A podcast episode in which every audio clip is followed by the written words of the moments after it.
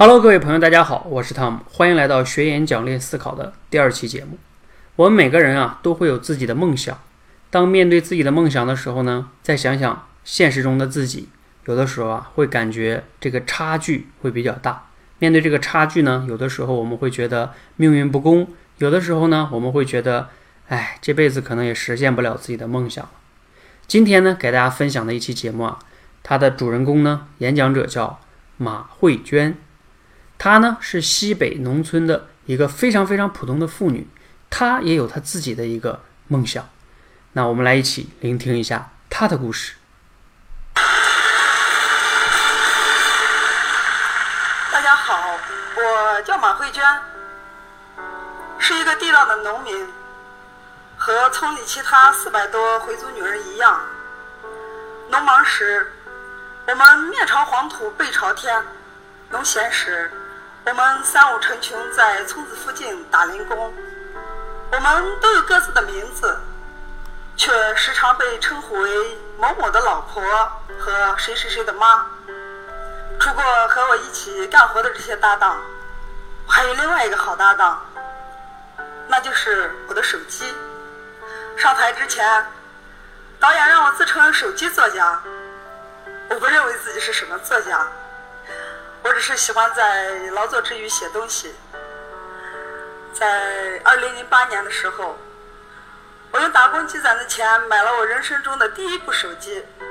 不知道从什么时候开始，手机在我手里从通讯工具变成了写作工具。别人凑热闹的时候，我在摁手机；别人看电视的时候，我在摁手机；别人夜里都休息了，我还在摁手机。不知不觉用坏了七部，我爱人很不高兴，说：“多好的手机到你手里都得坏，并且因此时不时给我甩脸子。”我老妈更是凶我：“你一个农村女人，一天到晚按手机，写那些东西干嘛？难道还能改变你农民的身份？”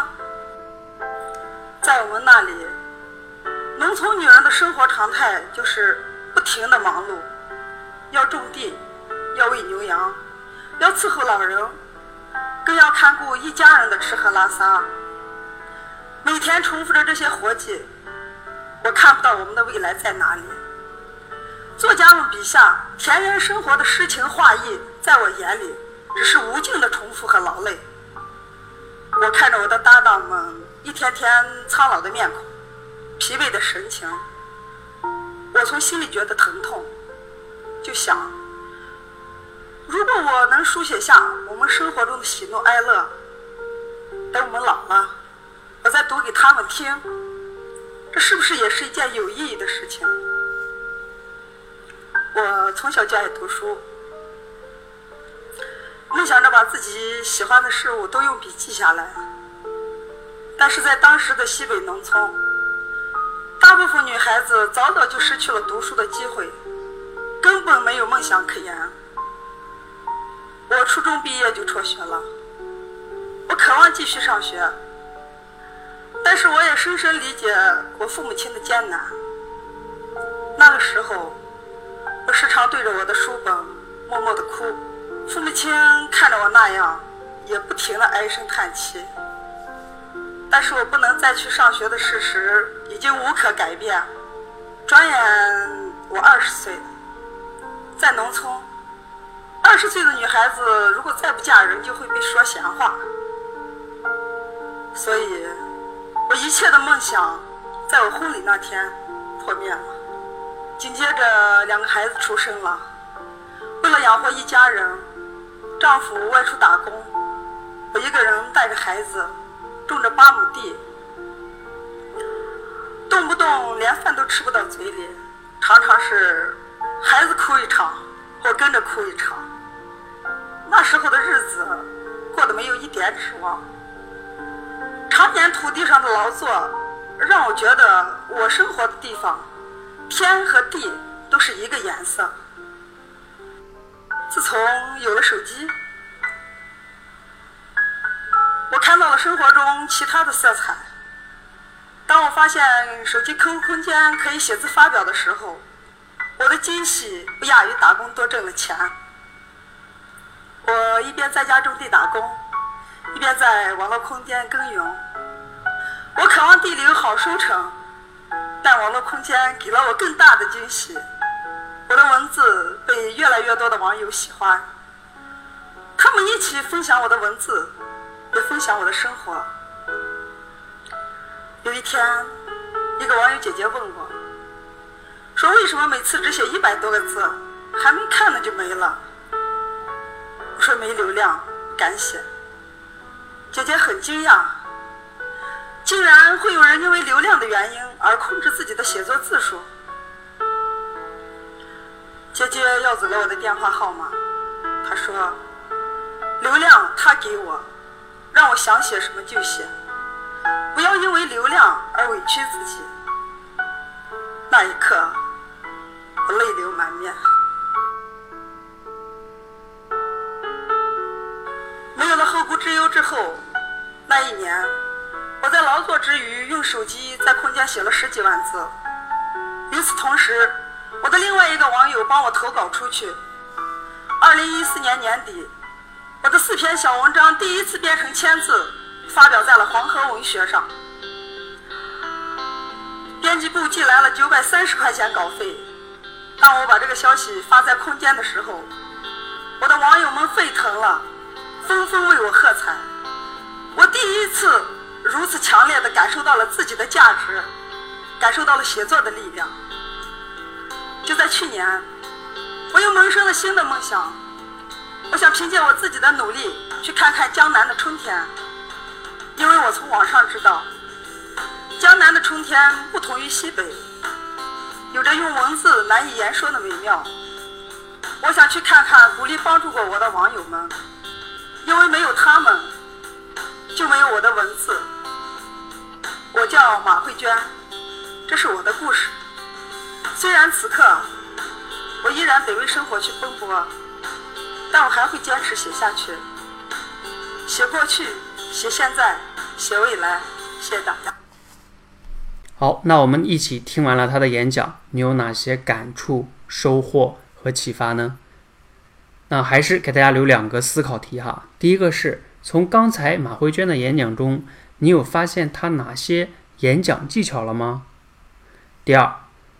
他这个演讲结束，给你哪些思考和启发呢？还是老规矩，你暂停一下，好好的思考一下，然后呢，再听我的分享。好，我接下来呢，说一下我的分享哈。我觉得呢，他这里边哈，坦诚的讲，没有太多技巧。不过呢，可以说一点哈，这个技巧也是很多演讲者呢经常会用到的，就是运用连续的排比。你看哈，他在这里边有讲。别人凑热闹的时候，我在按手机；别人看电视的时候，我在按手机；别人夜里都休息了，我还在按手机。不知不觉用坏了七步。这个呢，连续用了三个排比，可以强化那种他在摁手机的时候那种鲜明的对比。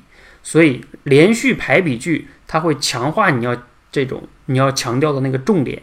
这个修辞手法是非常非常重要的哈，大家一定要学会用。那我同时呢，再给大家分享一个我。听完马慧娟分享，对我非常非常有触动的一个一点思考哈。这点思考是什么呢？相信你也会有这种触动，就是再普通的一个个体，都会有改变自己命运的机会。想一想，马慧娟她的这种限制是多么多么的多，自己还要照顾老人、照顾家庭、照顾孩子，而且自己也没有那么多的文化，甚至哈，最让人啊有触动的是。她手机连流量她都不舍得花，所以大家想一想，他面对的这种困境是多么的不容易。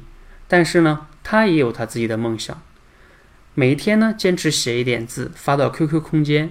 可能他也没有电脑，他也不像我们一样这么方便。但是呢，他就这样一点一点的去一点一点写，也呢渐渐的看到了改变自己命运的可能性。我们每个人呢，尤其是有一些我身边哈，我以前也遇到过我很多的同学呀，或者是朋友，甚至是亲人，没有那么多的文化，比如说小学毕业就没有再读书了，他们就会觉得我自己也没有什么文凭，哎，我这辈子也做不了什么了，就是一种自我设限。其实文，你有没有文凭和你能不能学习，这是两码事儿。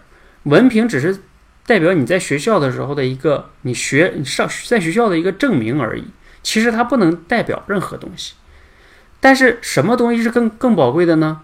就是你持续学习的这种习惯。其实你是否上过学都不重要，重要的是你无论是否毕业了，年龄多大，你都可以持续的去学习，持续的去积累，持续的去改变自己的命运。那我想啊，我们每个人都会发现，大部分的人应该还是比马慧娟的这种条件会好一些吧。所以她都能改变，有改变自己命运的机会，我们每个人是不是也都可以呢？好，那今天这期节目呢，就给大家分享到这里哈。如果你听完了之后呢，有对你哪些的启发和触动，欢迎你在节目下方留言分享给我。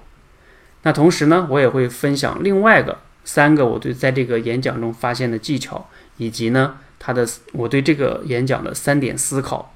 当然了，那个是在付费版，欢迎你点击下边的这个链接来收听。谢谢大家，谢谢大家。